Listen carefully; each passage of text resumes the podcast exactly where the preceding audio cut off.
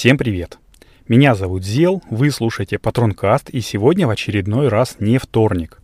Ох уж эти длинные выходные, скажу я вам, совсем все потерялись в днях, в том числе и я. Кто-то не работает с 1 по 11 мая, кто-то частично работает, и у него две сокращенных недели, ну а кто-то работает и вовсе всю неделю, и вообще прям без праздников. Ну, это совсем прям какие-то спецслужбы и к ним приравненные а мы, тем не менее, встретились для того, чтобы поговорить про солнечную энергетику с самыми технически подкованными людьми во всей Вселенной, нашими дорогими патронами. И по традиции, чтобы наша дружная компания любителей солнечной энергетики росла, я предлагаю вам завлекать сюда ваших друзей. Сделать это легче легкого, отправьте ему или ей ссылочку на лендинг проекта Solar News, а там уже ваш друг выберет сам платформы, где можно послушать, почитать, посмотреть новости солнечной энергетики, в зависимости от того, как и где ему или ей, понятное дело, удобнее потреблять информацию. А еще, конечно же, жду оценок нашего основного подкаста Solar News в Apple подкастах, Google подкастах, Яндекс Музыке. Короче, в той системе, где вы сами его слушаете. И недавно, ну, вы, наверное, все это знаете, вышел 17-й выпуск, и он оказался, как по мне, весьма неплох. Не грех поделиться им с друзьями, поэтому вперед. А теперь давайте начинать 32-й выпуск Патронкаста. О, кстати, да, я чуть не забыл, в одном из выпусков э, моего такого сайт-проекта рубрика «За рулем или свободные руки», в котором я такой веду дневник автомобилиста, я говорил, что мы переехали в другой офис, и здесь записывать подкаст, ну, совсем не камильфо, поэтому периодически я записываюсь из дома, а иногда из машины. Поэтому сразу приношу извинения за возможные потусторонние звуки, которые могут э, доноситься из окна. Ну, теперь уж точно начинаем. Погнали! В эти выходные, а именно 3 мая, вся передовая общественность отмечала ежегодный праздник – Международный день Солнца. Ну, мировой общественности, конечно, дай только что-нибудь поотмечать, а для нас с вами это, конечно же, знаковый день и очень личный и профессиональный праздник. Скажите, я поздравлял всех наших подписчиков в телеграм-канале Solar News и думаю, что все наши патроны уже на него подписаны. Не правда ли?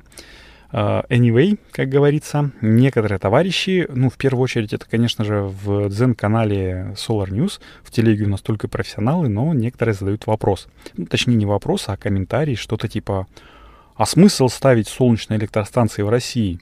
Нужно ставить в Африке, на экваторе?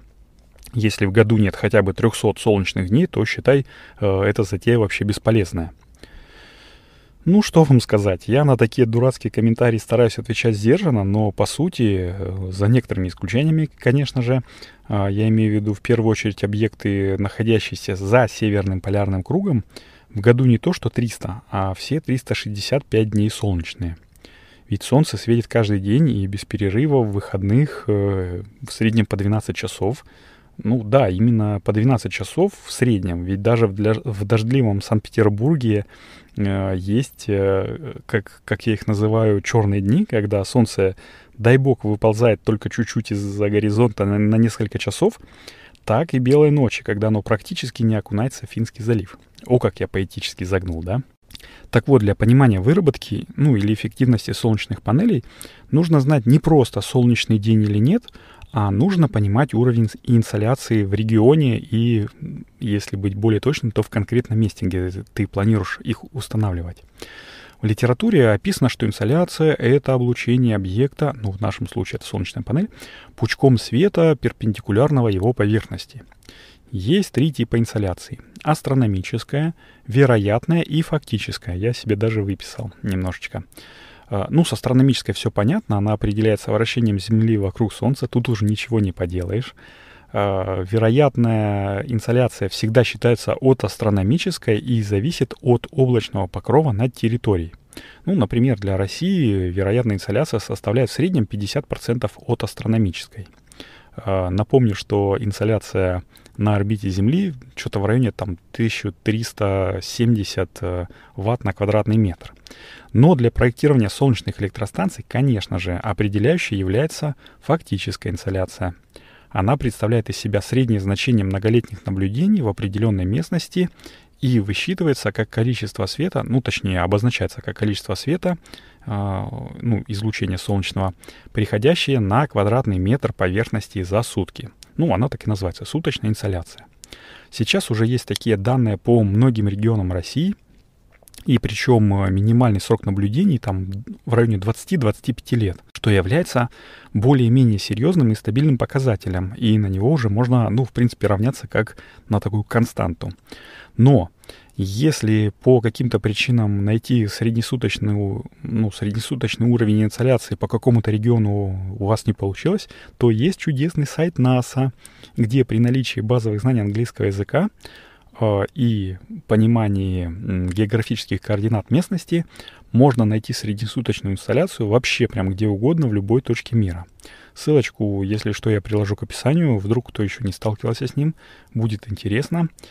Но что касается других факторов, которые влияют на выработку солнечных панелей, на их э, установку и вообще, в принципе, окупаемость и целесообразность, э, понятное дело, что из трех самых важных пунктов, помимо возможности подключения к центральной сети, стоимость этого подключения, стоимость электроэнергии, тут я даже не говорю. Так вот, вторым пунктом является экономность.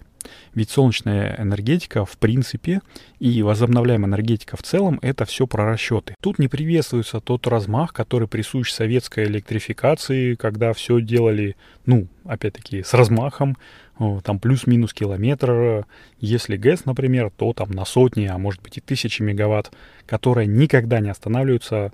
Если даже у тебя свет не горит, то электроэнергия все равно будет утилизироваться, ну, правда, другим способом, а, как, каким лучше не знать, потому что экологи уже много-много лет борются за то, чтобы, ну, не повышалось, а, ну, короче, за каждый за каждую тысячную градуса повышение средней температуры на Земле борются. Вот э, Парижское соглашение по климату как раз призвано это остановить. Но показательным примеров, э, так, ну, примером таких вот расчетов и экономики, э, экономии точнее, когда лишние ваты никогда не будут использоваться, потому что лишних ватов в принципе не будет произведено, являются люди, которые ходят э, ну, в автономные какие-нибудь походы, ну, точнее, даже не только автономные, ну, не только одиночные, но такие вот походы, где нет доступа к розетке. Это могут быть и не супер автономные, то есть радиальные какие-нибудь походы, но в любом случае э, штепсель э, зарядной станции некуда будет воткнуть для своего смартфончика.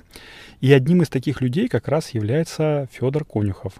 Это знаменитый путешественник, э, фишкой которого, помимо всего прочего, являются автономные переходы через океаны на маломерных судах. Там он и в горы ходил, и очень много рекордов э, Гиннесса, ну, ему принадлежит. Но вот именно фишкой являются такие вот э, переходы через океаны. Сейчас Федор Филиппович планирует пересечь Тихий океан. А, планирует он это сделать на катамаране с солнечными батареями и э, готовится вот в настоящее время как раз к одиночному плаванию через Тихий океан на электрическом катамаране, который называется «Нова». Размеры новые 11 на 7 метров. Ну, понятно, что 11 в длину, 7 в ширину.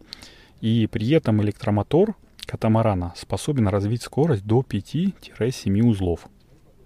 Корпус э, сделан из углепластика и способен выдерживать шторм до 8 баллов. Это очень круто, поверьте мне. Даже небольшой шторм и на нормальном судне это пипец как некомфортно, а тут э, ты один посреди океана на таком суденушке. Ну, это, в общем, надо быть в хорошем смысле отбитым э, человеком с отбитой головой, таким безбашенным на всю голову, э, но в хорошем смысле этого слова. Федор Филиппович молодец. Так, э, значит, что еще? Длина от маршрута, э, длина маршрута, точнее, от Чили до Австралии, который он рассчитал, составляет порядка 9 тысяч морских миль или более 16,5 тысяч километров. Старт перехода запланирован на декабрь 2021 года. Длина перехода, ну, точнее, продолжительность составляет что-то около 100 дней, но это понятное дело, если все пойдет в штатном режиме. Этим переходом путешественник намерен привлечь внимание к проблемам энергосбережения, защиты окружающей, окружающей среды и развитию инновационных технологий. Ну, как раз вот э, солнечные батареи будут помогать ему в этом. И что характерно, запастись до- достаточным количеством пресной воды э, ну, на такой длительный переход нет возможности. Поэтому на борту будет установлен опреснитель морской воды, который тоже работает на солнечных батареях. А, их будут поставлять российские компании, ну, точнее, написано в пресс-релизе, что они будут российскими, но мне прям очень-очень интересно узнать, кто же будет их производить и поставлять. Уж не Хевел ли? А, я уже тут ко всему привык с этой корпорацией добра. А, в общем, хотя в России, например, э, есть и другие компании, которые производят гибкие солнечные модули, а понятное дело, что на катамаране будут установлены именно гибкие солнечные панели. Каких именно габаритов, какой мощности электростанции будут, пока неизвестно, но а, тем не менее. Какие же есть э, производители таких гибких солнечных модулей, помимо Хевела, которые, ну, мне не сильно верится, что они их сами производят? точно знаю, что есть в Зеленограде одна такой небольшой заводик, который может производить гибкие солнечные модули. Это Телеком СТВ. Я лично с ним знаком, э, покупал гибкие модули для своих заказчиков. А, там модули хорошие, если что, то гарантия на них распространяется. Есть в Краснодаре какая-то компания, по-моему, Кварк она называлась или что-то такое. Они уже закрылись, но там тоже были достаточно неплохие гибкие солнечные модули, которые собственного производства. Но закрылись они, точнее, перестали производить э, гибкие модули, потому что,